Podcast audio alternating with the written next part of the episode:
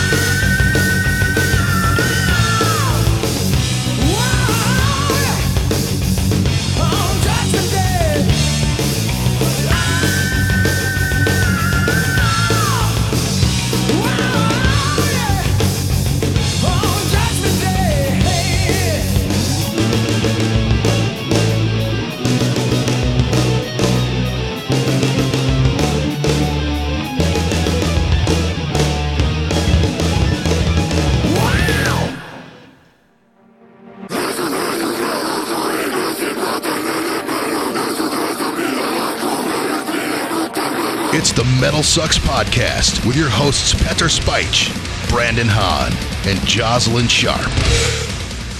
Metal Sucks Podcast. Hey, how's it going, everybody out there? Uh, Desire host Petar Speich. I am always joined by. Brandon Hahn, you can follow me on Instagram and Twitter at your buddy Gooch. And we got a full team here today.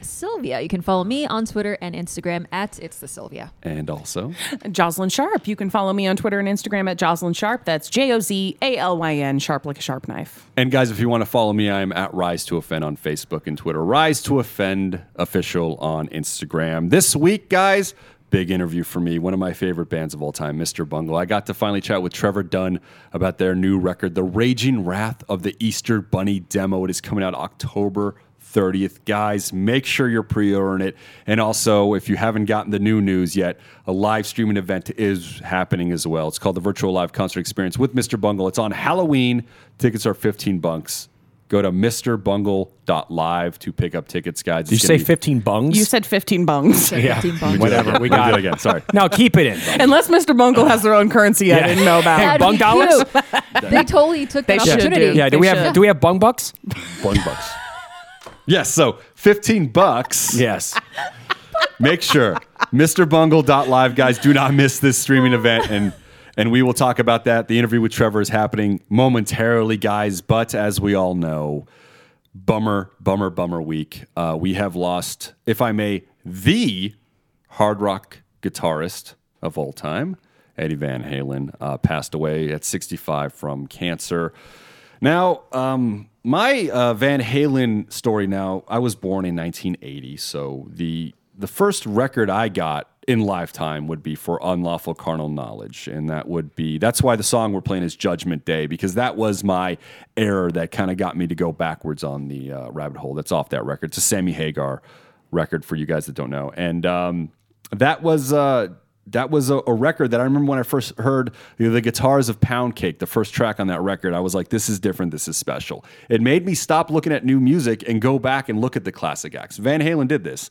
I had for Unlawful Carnal Knowledge. I'm like, all right, what's this Kiss band about? I went and got Revenge, the album that was out at that time, and that became my Kiss record. What's this ACDC band about? I went and got the Razor's Edge the album at that time, and that became my record. So Van Halen made me kind of go back 10 years to see all these legendary bands, but me live them in my time. Um, so that record was always the most important one to me. Clearly, when I go back to the David Lee Roth era, Van Halen, the self titled Women and Children First is my favorite by far. Um, you realize how important and groundbreaking they were. But the only reason I went back was because of Dimebag and Vinnie being such huge fans because I was a Pantera guy, saying that how important Eddie was and all that stuff. So, kind of being a fan of Pantera made me go back to check it out. And then you It's ca- funny because you had the same drummer, guitar player, brother, Brother. combo. yeah.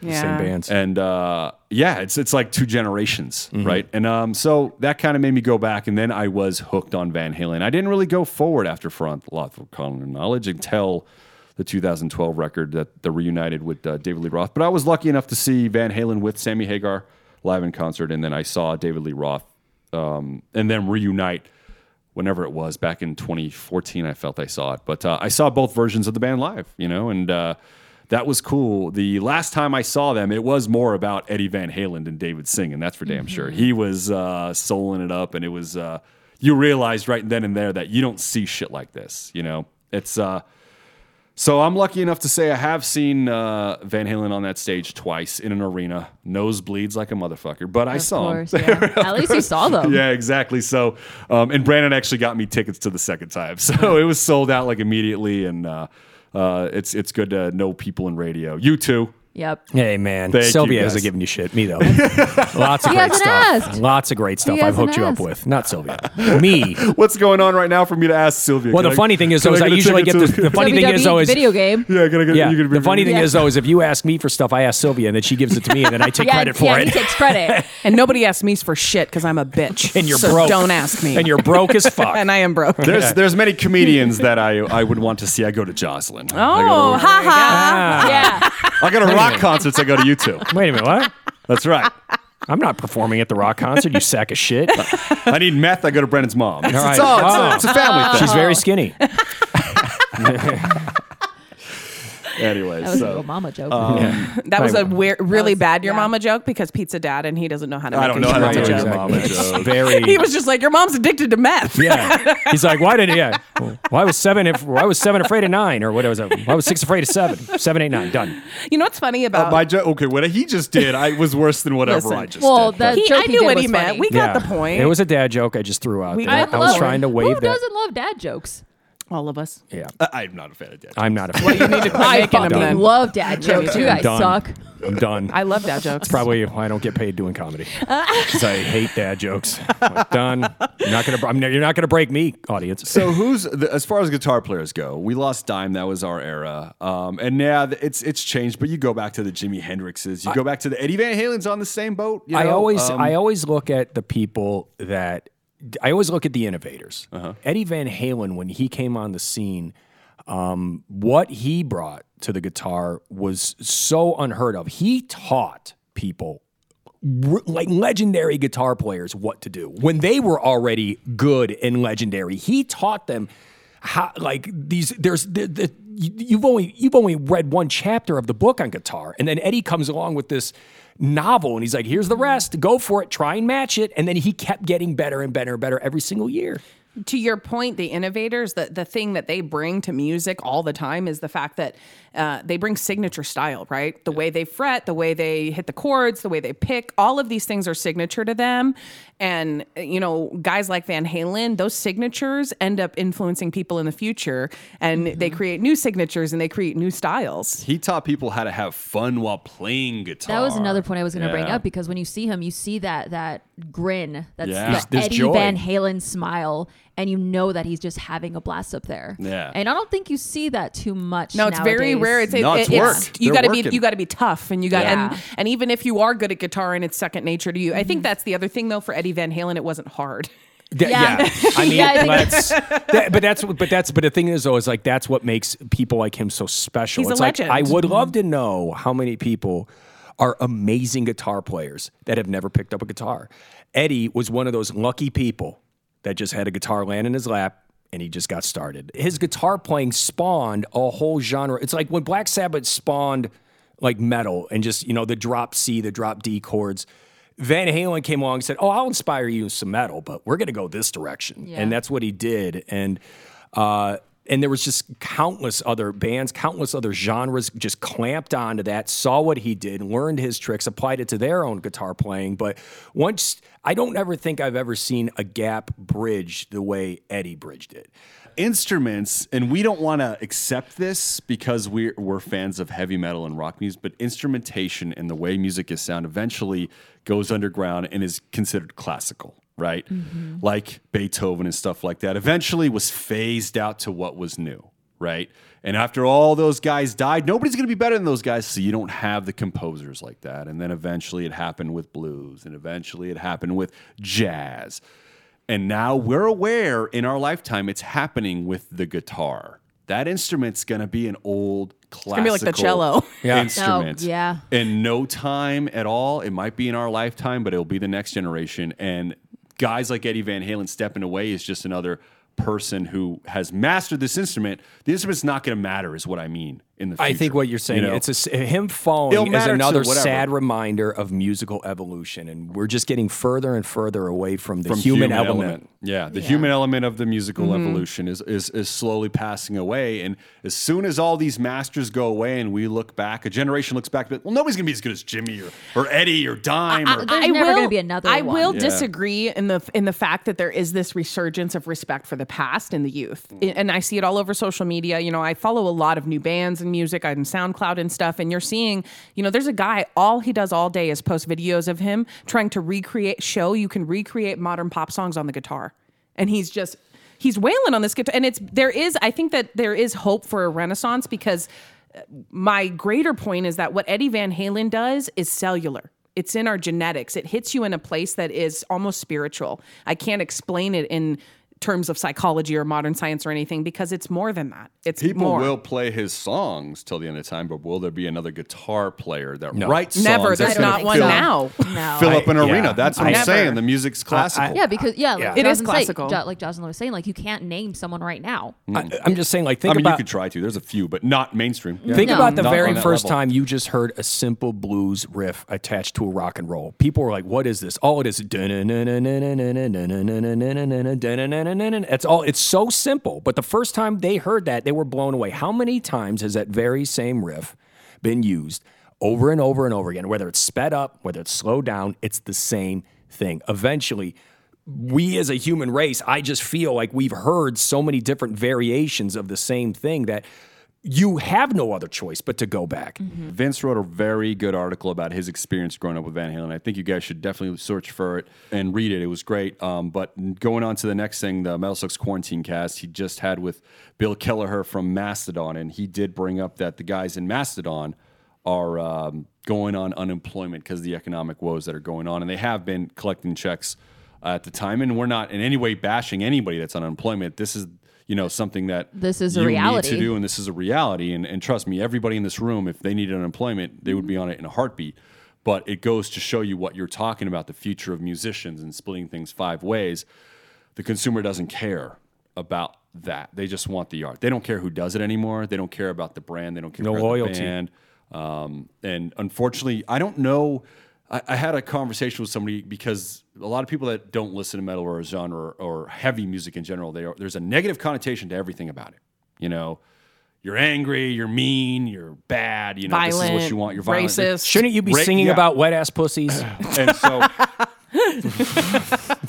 like the one of the Wasn't it number one cheese? Hey, yeah, one of- number one song in the world right There's now. a room for Motley Crue in every group. and so you, you it has all those connotations. So in essence, like when you're labeled that, a lot of people, like you said, racist, these things like that. Which, if you're in this world, you're like you're nothing further from the truth. But when you think of mainstream, you know, when you watch a God, they just they watched Trolls 2 and the bad guy was the metalhead, the kids, and they're like, look, the metal guy's bad. And I'm like, damn it, you know. I'm wearing a metal shirt. I'm like, why? why? yeah, it's this Right? old school idea that if you wear leather, you're a criminal. Yeah, oh, yeah. Leather with studs. With studs. Oh no. Oh. So Oh, that's bad. I have a nose ring. I'm a dangerous criminal because my head's shaved. I have fucking anxiety disorder. like, Well, that- but that's the thing, though. That I it's need a weighted blanket. Yeah, exactly. so we being a, a group that's getting smaller and smaller like that it's clear to me that these bands um, aren't gonna get what they need to survive and then you go to another story if you guys read that sumac uh, they you won't find their new album at Spotify because the guy from Spotify a couple months ago was like put out more music so you can make more money because he pays them peanuts and that's the other part of me to be like all right we as we as consumers aren't buying records anymore we're listening to a, a, a platform that doesn't pay the artists we like at all. And the artists are in a position where it's like we have to accept peanuts because nobody gives a shit about us. So all encompassing, it's showing that that we as fans are the only ones that are gonna have to step up um, and change the game, or artists have to do like Sumac and say, you know what, let's not let this fucking platform have my music. We're learning that over years and years and years, it's been what. 20 something years of Lars Ulrich being right. He called God this damn shit- it, Lars. He called this from way back in the day, and then douchebags like Fred Durst were like, whatever, man. Yeah. And now And it's we like, were all right. on Fred Durst's side. Yeah, we were all at all the time. yeah. We're like, fuck yeah, Fred Because Durst. we were all listening to Chocolate Starfish and the Hot Dog well, flavored not water. all, but I'm just saying, it's like, I no, I Here's was the I thing. was always on Lars' side. I was. Um, I, I will tell you this. I was on. I like. I. I remember going like, well, yeah, they kind of deserve to have their own money. You know. Like, I will tell you this. we were all on Lars' side, but we were in middle school, so we were like, "That sucks, Lars." Uh, Right. download I mean, I was in my metal 20s, so- Metallica Go- discography. going full circle, if the media and the industry was what it should be and the artist got respect, you think we would have had a we had one Van Halen record that was in 2012 from I think 99 on.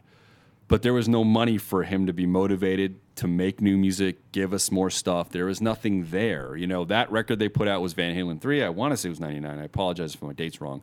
Years of music he could have been making, it, it didn't matter to him. Because the industry changed to a point where it wasn't worth it. The point is, is that yeah, we, we are we are a genre, we are an industry that's going to be underground, underground, might not survive in the long. Run. I think run that things. this is a, the uh, opposite effect of, of the meme internet troll culture, the negative attention culture, the negativity is popularity culture. Like we have to get away from this consuming of the drama and the bullshit and the reality TV garbage and go back to paying attention and time on the things that matter. There's no going art. back. There is no going back. no and what. I No, I would Well, there is. We can teach our kids to go back, and they'll teach their kids You- to go back. you and- might no, be the- right. Kids will just be weirdos like me, and and and just and have my weirdos will own- make more weirdos, and more weirdos will make more Yeah. weirdos. But The it won't world's be full of mainstream. weirdos. But it won't be mainstream. It won't be mainstream. That's Yeah. the thing because uh, look, especially here in America, I'm America. Give me. That's the that should be the that should be your your what you stand and pledge allegiance to. Is I'm America. Give me stuff. That's how oh, that's how selfish this country has gotten, and it's I don't know if that's ever going to change. I would hope that maybe we could find out a better way for these people to get compensated for their art. But as of right now, it just looks like whatever's easiest will work. Whatever's whatever's going to cause the, the record labels and which, by the way, how long are they going to be around? It's like whatever's going to make them happy or, or just kind of get them on the right platform. It's like I, I don't know how you make a living doing this. Humans have always been selfish. They will always be selfish. Humans have been selfish since the beginning of time. Yeah, I mean that's the thing. And it's like, and unless you're doing, unless you're like one guy and you're just hiring private, I mean, uh, hired guns to just play your music. It's just, I, I don't know how you get a collection like of three to four people and go, all right, we're going to do this together, and then expect to eat. Well, and the thing is, is that every single musician that we know works other jobs. Like that's not like music is the only thing we do. Every artist I know, we all have seven Comedian, jobs. painter, everything. Yeah. Yeah. everybody I know. Yeah, everybody's got everybody th- that is not ends meet anymore. That's just a, a change of the time, man. You know. But so, uh, hats off to Mastodon's Bill Kelliher for being honest about you know, being on unemployment. That's really cool. That uh, guys, make sure you check out that interview, Metal Sucks Quarantine Cast. You can find it on your Apple. And if you can afford it, buy a Mastodon album. You will Abs- not regret it. absolutely, you won't. Uh, and then um, I think it's another opportunity for uh, him to connect to the fans too. Yes. While everybody's going. Well, you know, working and- class. I mean, and that's the working class thing. it's like yeah. what needs to happen. What needs to happen is more of these stories coming out. Now, what we need is we need some of these bands to show everyone I'm human and I'm not having a good time. And Yeah. it's because of all these. It's because you keep stealing my music and it's because you keep stealing my work and you're not paying me. Show them it. the consequences. Show this guy waiting around, not doing anything. Show this, show this other guitar player for this other band delivering pizzas. Show this guy at Home Depot. Let everybody know what is going on, so you can get your fucking entertainment. You know, if I was in a band, I would do 10 years, put out three records, and that would be it. And I'd be like, now I have to move on, but this is all. This is as lo- this is the elapsed my dreams allowed in this lifetime. And if you get to a level like Mastodon and Lamb of God, be like, hey, cool, that's all I can Then you give can you stick fans. around, yeah. That's all I can give you fans because that's about the amount of time you can give me where I can survive and my my life can move in a trajectory upward. Ten years, that's it. From twenty to thirty, that's all you guys get and you can keep those records, and that's my gift to you. And I appreciate you guys going to the concerts and this and that. But anything after that is just me putting myself in further debt, putting myself well, in and and, and also, unless yeah. you made yourself a a household name before 2000, basically, you're not going to live on arena tours for the rest The- of your life. Yeah, that ten year Yeah. that That's- ten year yeah. span is pretty much impossible for a band to break through. But I just think that's a fair that's a fair uh, give or take for the sacrifice for their art to give out to us. And hey, if you love it, you do it the rest of your life. Don't listen to my philosophy. That's just me. In closing, when it comes to Eddie, it's like yes, there, with everything that we've mentioned, that will never be duplicated. ever. No. Um, he will, as far as musicians are concerned, I think he has reached Mozart status. He goes on the music. He goes on the musician Mount Rushmore. Yeah, Oh, for sure. That's what I'm saying. It's like Of you have guitar. Yeah, yeah. Like you have you have certain people that will that are so giant and they've left such a lasting legacy that they're going to be around for hundreds of years after their death. Like they're always going to be mentioned. And I do think that you know guys like Jimi Hendrix and uh, and Eddie Van Halen. I just think that those two names, when you think guitar, it's like it just doesn't get any bigger than that. And I know, I know, I mentioned other guitar players. I love Angus Young. He's one of my. He was Eddie's favorite guitar player. Eddie flat out said that Angus Young is my favorite guitar player because he makes something sound so simple sound so amazing. I'm like, that is exactly what a guitar player is supposed to do. Stay on time, stay hit that bend at the right time. And and, and the thing is, is Eddie was able to do that at light speed. It's just the things that he was able to bring to us, and I'll always be thankful for it. If you're going to be listening to any Van Halen, just just smile. Think of what think of think of what Eddie and think of what those songs did for you. Think of think of us. Think of laughing. Of I don't feel tardy. Think of think of all the the you know Diamond Dave just doing roundhouse kicks and stuff. And think about how much fun that band brought each and every single time they went out on stage. I wish we could have a band that could recreate that kind of feeling. Um, but I, I don't like as far as the times are concerned right now. I don't know. So with that, guys, let's jump into our interview with Trevor Dunn from Mr. Bungle. Everybody, what's going on? Petar Metal Sucks podcast on the phone. I have Trevor Dunn from Mr. Bungle, and we are here to talk about the Raging Wrath of the Easter Bunny demo, which is coming out October 30th, guys. Make sure you're pre-ordering it. What a fantastic, fantastic record! You got Thrash Legends on the record with you guys. Now, we're talking about Scotty and Dave Lombardo for the people out there that are dumb. But no, oh, I thought you were talking about me and Trey. no, I'm just kidding. I'm going to call you guys legends, but Legends of Thrash is going to be a, it's going to happen October 30th. That's when that officially happens to the right. world. But let's go back to 1986. I mean, you guys originally started as a, a cover band um, that was focused kind of on death and thrash, um, which the new record does display full on. Tell us about the origins of Mr. Bungle and the primary influences for you guys at that time.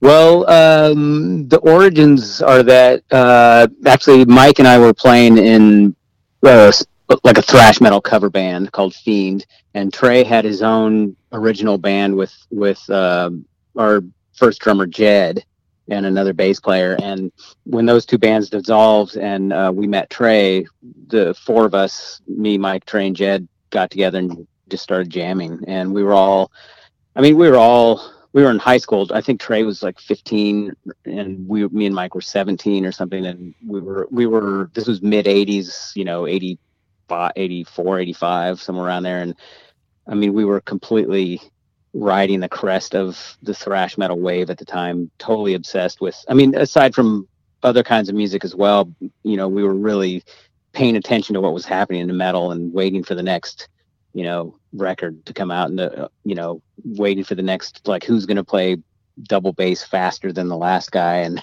you know um, what kind of weird chords is, is Mercyful Fate going to use or you know or transitions or whatever the heck i mean just really on top of it and um, so you know, I I wrote some actually wrote some liner notes for the yearbook edition of the CD, and I kind of talk a little bit about this. Um, but we, I mean, we kind of it's you know we felt like we were in you know taking a course in metal basically and and guys like scott and dave were our professors Dude, absolutely. Now, in the Northern Cal scene, that's where you guys all grew up. Um, there was so many just really vibrant music scenes going on at the time. Um, uh-huh. like you brought up the metal, but punk rock was happening, hardcore, all that stuff was going on around the same time. Why do you think did you did you feel like you were a part of each of them as you were growing up, or did you just kind of gravitate to metal when you guys were in the high school years? I guess we I guess we gravitated to metal. I think I think essentially we kind of came out of you know hard rock. Hmm. You know when when I was in junior high school, that you know the most popular record was Back in Black. Um, you know, like everyone in that school knew. I mean, of course, anyone my age or somewhere around there, you know, knows that record back to front. Obviously, I mean now it's it's it's practically pop music, but um, uh, I mean, there wasn't in terms of a scene where we actually grew up was is pretty remote. Mm. Um, you know, there was a lot going on in the in the Bay Area in San Francisco and also up in Portland, but um, but those places were you know just physically far away, and we'd have to make pretty big drives to actually go see decent shows or go to a you know a Tower Records or something where we could find anything or or like a um, you know a exclusively metal record store, which actually used to exist.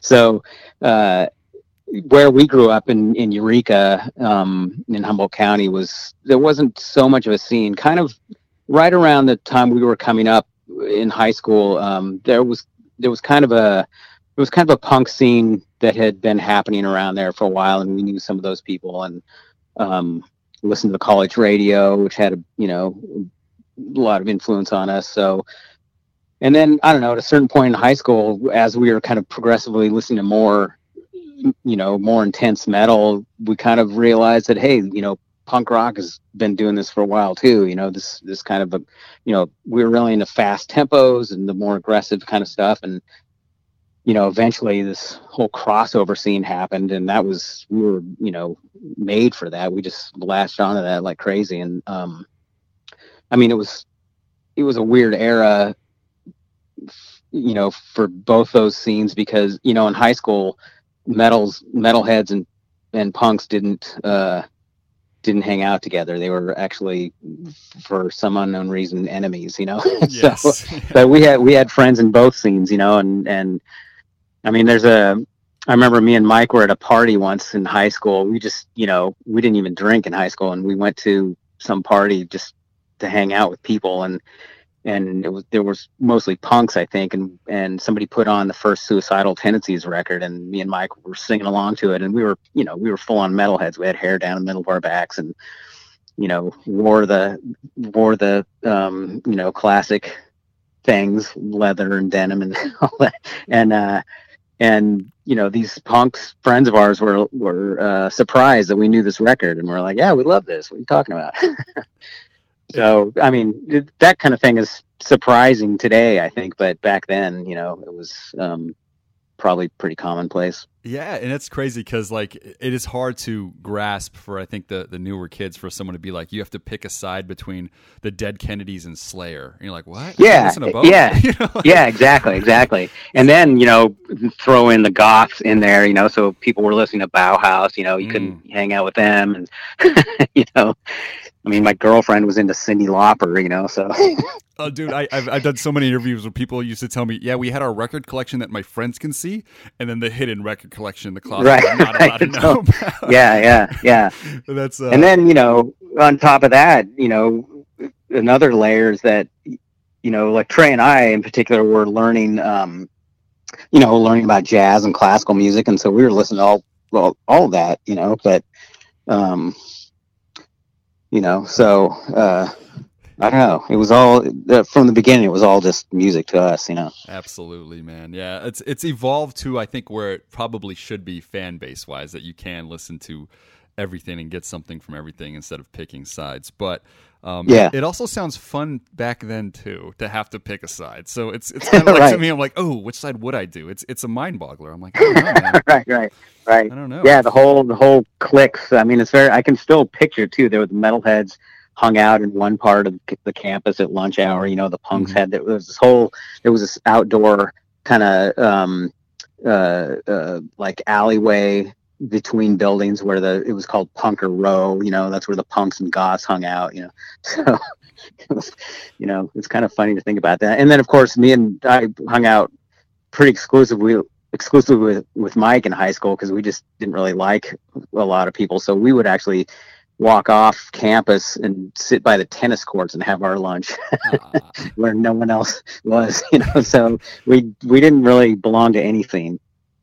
I think that's what makes a, a lot of artists special is that they're like, we're gonna s- learn from everybody around us, but we're gonna follow our own course. I do really think that that's a something that I, I, Uh-huh. I the more interviews I do that I really find that is is an important thing. Like again, the word outsiders kind of I don't know, it takes on different meanings for people, but man, it's just such a for our musical genre, it's just such a, a, a beautiful word. The older you get, Uh-huh. you know. Yeah, So- yeah, yeah, yeah.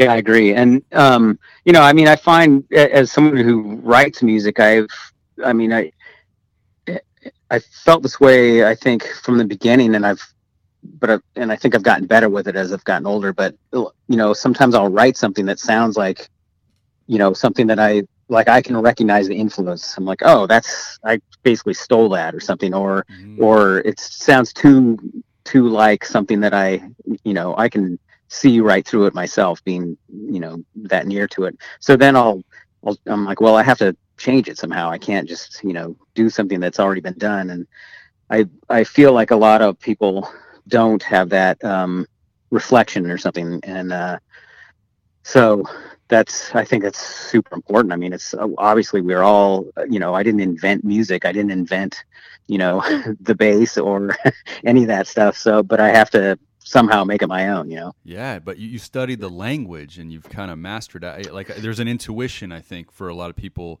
that have done it as long as obviously you have, and and I think that it is like a language like people that speak English really well and know words and things like that yeah you have your ears i think tuned to oh whoa, whoa that comes from here now when you have that feeling uh-huh. though is it like a uh, in your gut or is it like something like in your head that you're kind of like oh i think i've heard that or do you just kind of feel it like almost like an intuition inside at this point um i think it's I mean, it kind of depends where I am in like the writing process. Like if like if I write something I and I'm happy with it and I put it down and I come back to it later, then I might, if I come back to it with fresh ears, I'll, I might hear something, I might hear the influence like, oh, you know, I, you know, mm. screw that, you know, so, or, or change that or whatever. But I don't know if it's intuition. It's sometimes you get in that zone, you're writing, you're not, you know, well, those influences or whatever you know or like about music is just kind of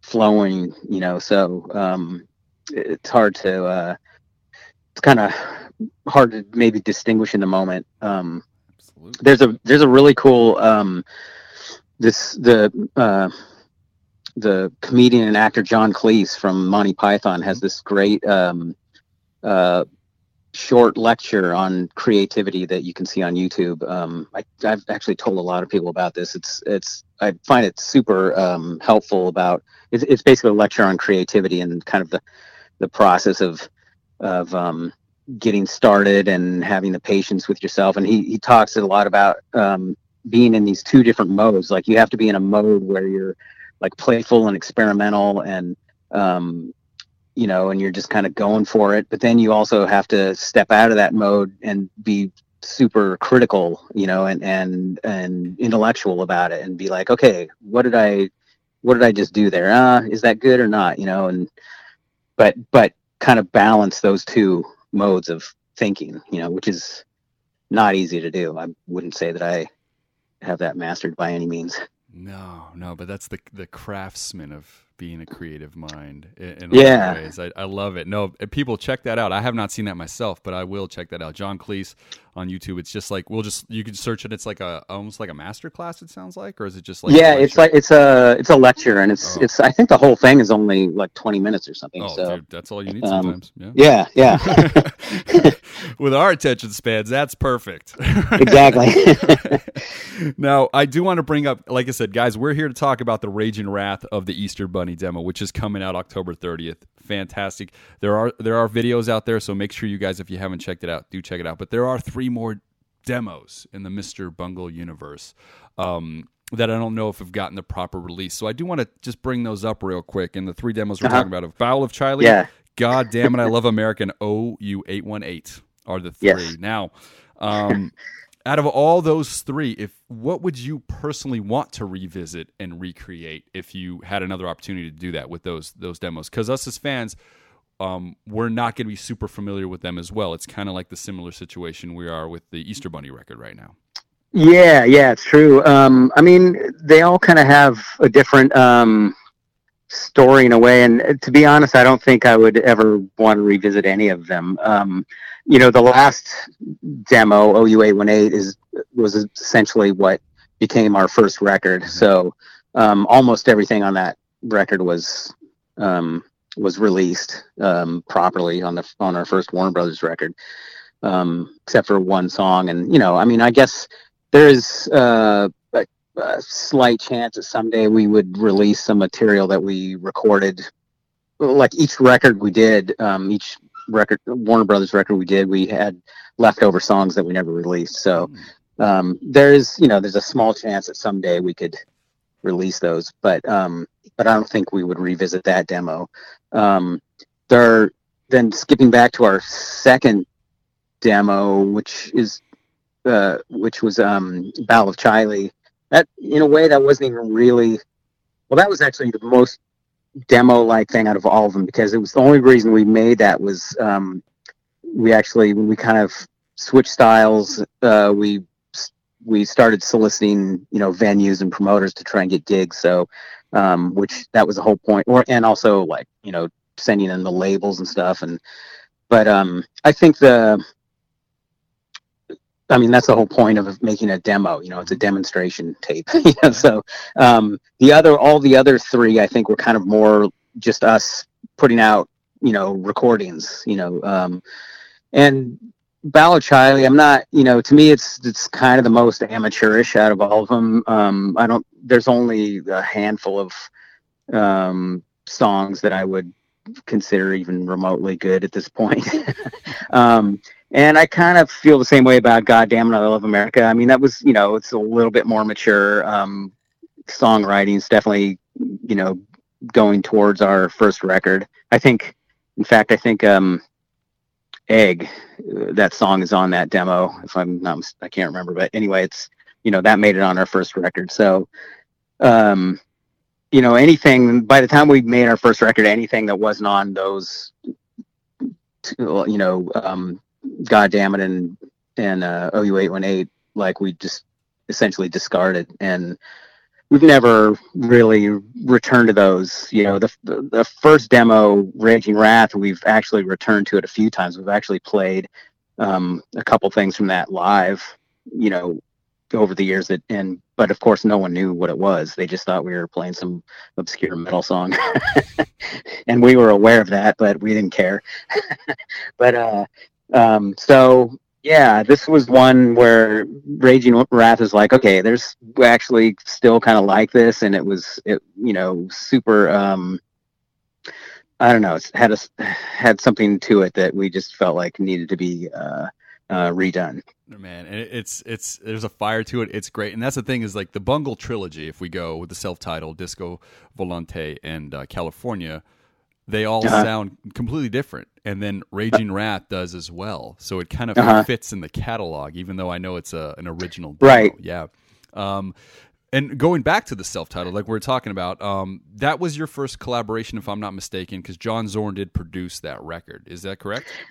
Yeah, he he essentially um, helped us mix it. Um, we actually recorded everything before he showed up, and then um, yeah, then we gave him producer credit, and then you know, by the time we once we got to know him and work with him after that, and and by the time our second record, um, you know, by the time it came ready for us to record that, we kind of we talked to him a little bit, and he said, you know what, you guys don't need me, you know what you're doing, so, you know, um, which and he was totally right. We, you know, but he he definitely was a lot of help for us in the studio. It was, it was you know, we were it was really our first real studio experience um, you know, our OU818 was recording an eight track uh, studio, and this was, you know, we jumped up to 24 tracks and, you know, two inch tape, and, you know, we had an engineer and, you know, we had a budget and all that. So we, um, uh, we definitely needed, and we were super young, and so we definitely needed someone there to kind of pull,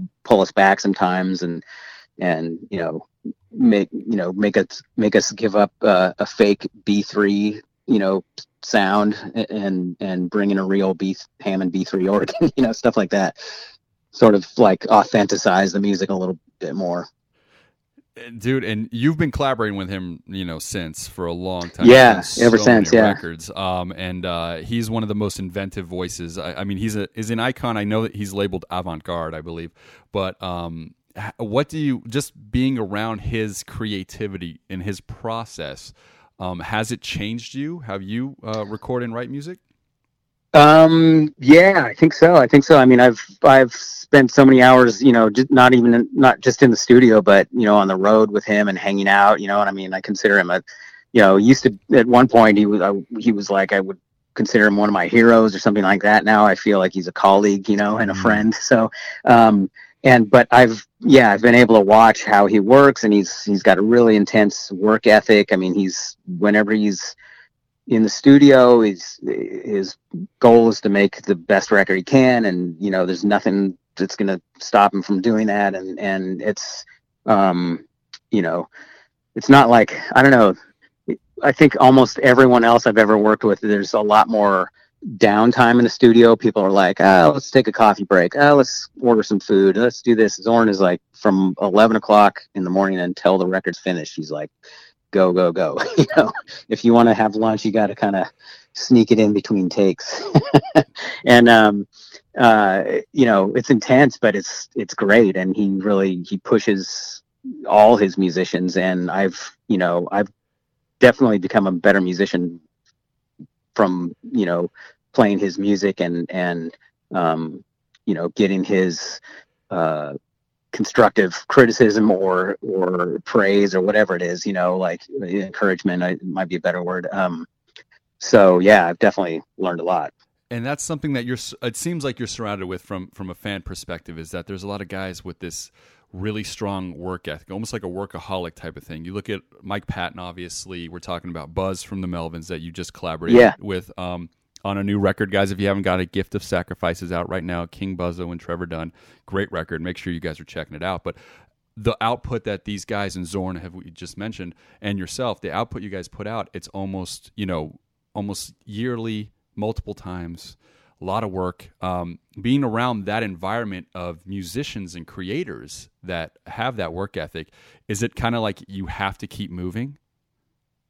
I, um, yeah, I guess so. I mean, uh, you know, as someone who, you know, I, I do try to do some of my own projects mm-hmm. as well, but I, and I probably, you know, the biggest percentage of what I do is, is work as a sideman. And, um, um, so I'm, you know, I'm really busy all the time, and it's I have to go from one project to another, you know, and and um, it it's not always uh, it's not always how can I say this? It's not always my choice to do that. Really, I mean, I'm the one who's saying yes to the gigs, but um, but uh, uh, you know, I do work, you know, and I think maybe this is just part of my personality. I do tend to, um, uh, you know, um, what's the word? I kind of um, just veer towards people who work like that, you know. Um, and I can, I have, I don't know. It's as a bass player, I um, those people like working with me because I I'm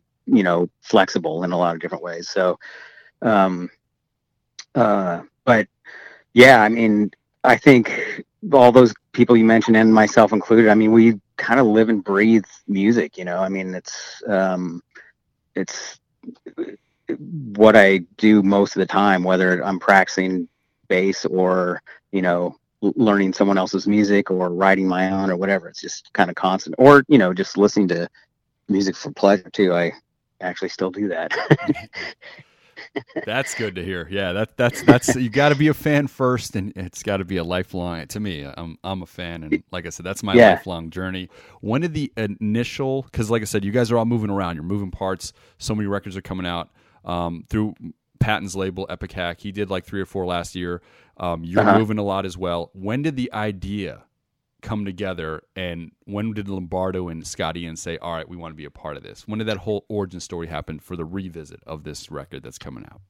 Well, there was, um, I you know, I have to admit that it was the whole thing was kind of my idea. Nice, nice. um, and uh, I, I guess I thought of it at, at some point after meeting Dave and playing in Fantomas, and uh, you know, because Trey and Mike and I have always we've, you know, we've always talked about our metal years and about that demo and stuff, and and we're still, you know, metal heads at heart. I think. Um, you know, at some point I thought, wow, we should, you know, it'd be fun to actually, um, my, you know, my idea was to just re-record the demo that in just, you know, not even play any shows. Um, and uh, because ultimately that music was written with Lombardo in mind. I mean, we were obsessed with, especially Reign in Blood, like mm-hmm. everyone else when it came out. But um, I mean, my, my, Trey and Mike and I could probably sit down and air drum that whole record in together in unison, you know. like, um, but uh, uh, uh, so that you know that was kind of an idea, and then I went and saw a couple of years ago. I went and saw um, Dead Cross uh, play with, and Secret Chiefs were opening up.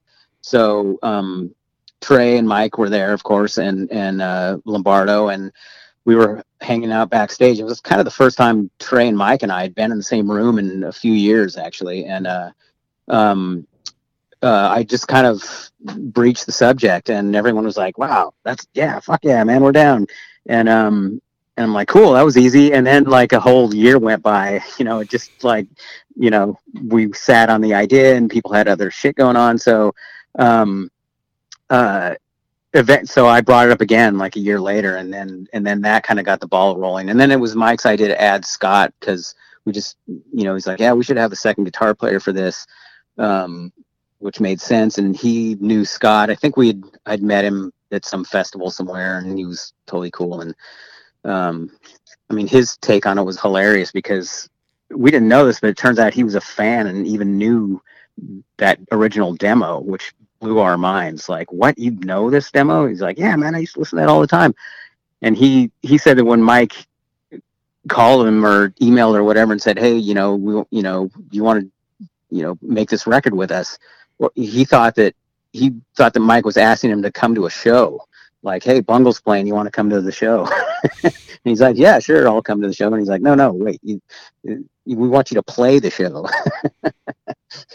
so, um, so he was totally both those guys were totally down you know totally worked their asses on it which was great i mean you know there were moments when Trey and Mike and I were just looking at each other, shaking our heads, like, "Can you believe we're doing this? This is ridiculous!" Like the se- our seventeen-year-old selves are crapping themselves right now. so um, it was fun. I mean, any anybody that's going to put together a super group of the big four thrash guys, most likely those two would be a part of it. Most likely, if people ask Yeah. around, I know I know you can have your oh this or that, but no, most likely those are the two. And you Yeah. guys, you guys got it in a in a band in a that you from a demo you wrote. Oh man, that's that's a beautiful story. I don't know. that's like one of those things you're like, whoa, man. You know, Rain and Yeah, Blood. You're yeah. obsessed with the drummer from Reign in Blood's in, doing the demo, man. Yeah. Beautiful story. So everybody, again, the record fantastic. I love it. Make sure you guys are pre-ordering. It's coming out October 30th. now, the last question cuz we are uh we are all fans of of the world, you know, that and all the bands that you're a part of and um you know, they're all technically active. You brought up Fantomas. Tomahawk's technically active, I believe, as well. And obviously, Uh-huh. Mr. Bungle's got this record coming out. Us as fans, now this we're not going to hold you to it, but if we were to guess which one of those three bands would put out a new record of new material first, who would you guess? That's tricky, right? Oh man, uh, between Fantomas, Tomahawk, and um, Mr. Bungle. and and Mr. Bungle. Well, I mean, obviously, Mr. Bungle's is beating everyone to the punch right now. Mm. But um, I don't know if I'm allowed to talk about this or not. Probably, but um, Tomahawk Tomahawk actually has a record uh, that is going to come out. I, don't- I don't know when. Um, it's it's kind of been it's kind of taken years for various reasons to get all the pieces in place, but um, it was essentially uh, recorded at different times, and um, I haven't even heard it yet uh, since I did the bass stuff. Um, so so yeah.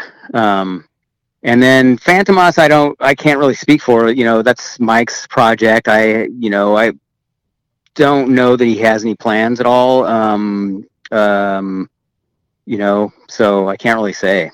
Two out of three, though. That's huge. I thought I was going to get zero. I thought I was going to nah, Right. dude. This is what you're getting. Walk Yeah. They're going Yeah. their other ways, but two out of that's beautiful. So growing up, obviously, you're a bass player. Very unique style. Love the way you write songs. Um, and like I said, Oh, you grew up in that nor- uh, in the in the West Coast side, and there's a lot of bass players that were rising at that time that are just really unforgivable, unforgettable for me as a fan.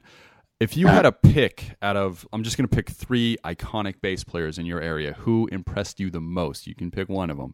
Would it be Okay. Flea, Cliff Burton, or Les Claypool?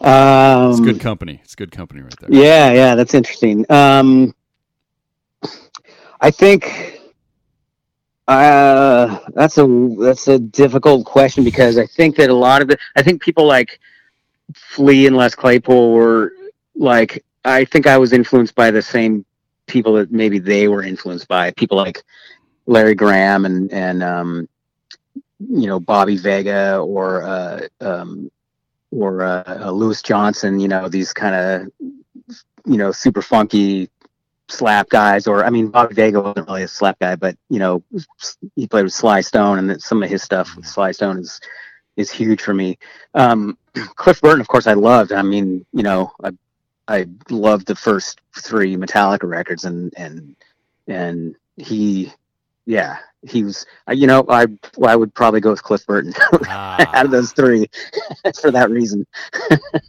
like he's you know he's like a he's I would say a unique metal bass player. Um, and those other guys are kind of more, uh, I would say, derivative.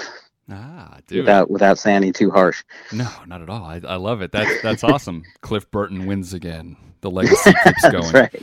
Trevor Yeah. Dunn said so. So with that, everybody, let me remind you guys. Oh, la- uh, real quick. Now the live stream shows are happening. Um, d- are, are you guys even thinking about doing that for this release, um, where you can do a live stream show or anything like that, or is that kind of off the table? Yeah, we're doing uh we're doing a record release show. I'm doing air quotes right now.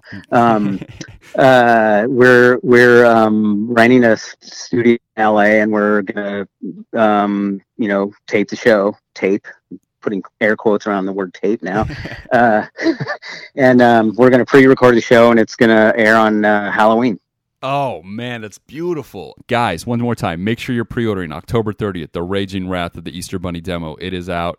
Make sure you pick it up. As we just talked about it on Halloween, you're going to get yourself a live stream show from Mr. Bungle. Make sure you're checking the info. Make sure you're pre-ordering tickets. Anything you got to do, guys. Oh, Trevor, absolute joy talking to you, man. Been a fan for Right on. so many years, and Oh, that's uh, great, man. Thanks, thanks so much for the support. Really appreciate it. It's nice to have you know, it's nice to have that.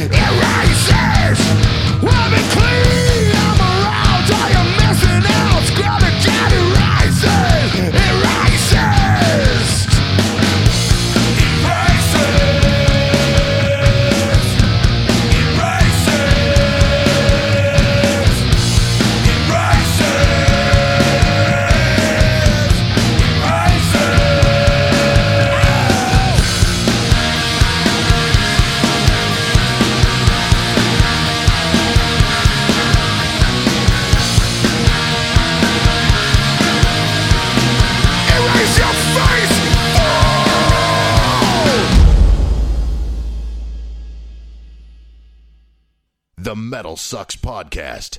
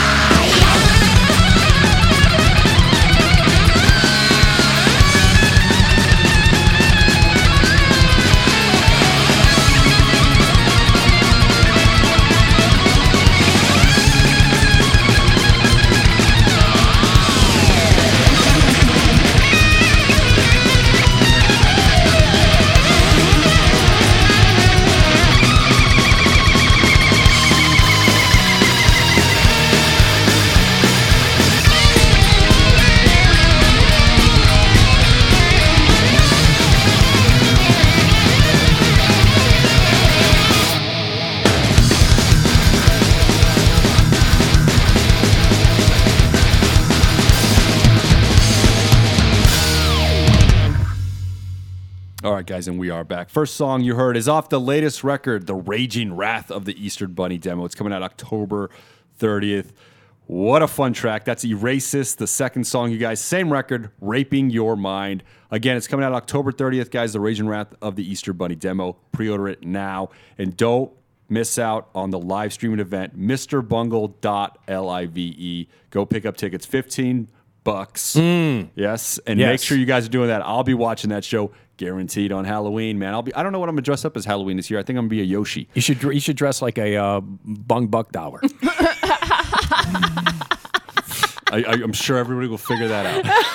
I figured my kids can be like Mario and Luigi, and I could be Yoshi. yeah, good. Because they'll ride on my shoulders when I'm walking. Is your wife That going to be. Princess Peach? Ooh, no, she likes to be Rosalina.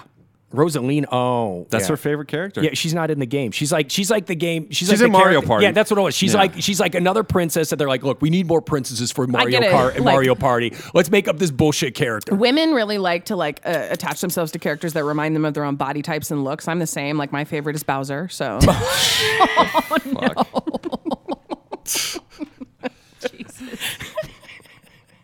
I want to thank everybody out there. Fantastic. Oh, you, you do Stole not, the you show. do not look like Bowser. You do not look. you don't like know what I look like under at this all. clothes. Oh, Oh, you don't know. I'm oh wearing a lot of Spanx. Oh my God, my, is that a shell of I have a spikes? shell. of Spanx. no, orange five o'clock shadow. Orange. Why is it orange? Shadow.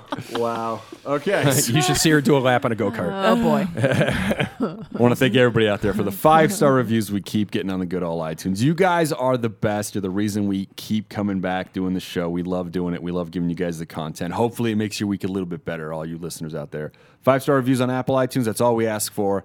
And thank you, everybody who's checking out our other podcast, Rise to Offend, uh, documentary podcast.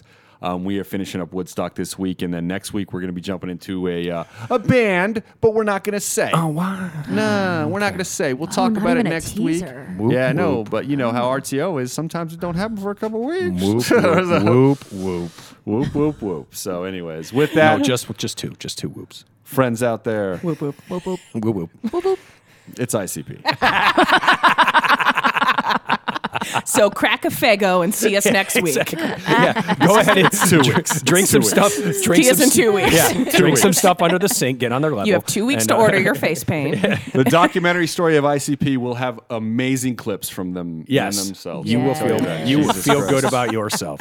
You will. The education level is re- legit. Anyways. So, with that, until next week, guys, have some miracles. The Metal Sucks Podcast is signing off.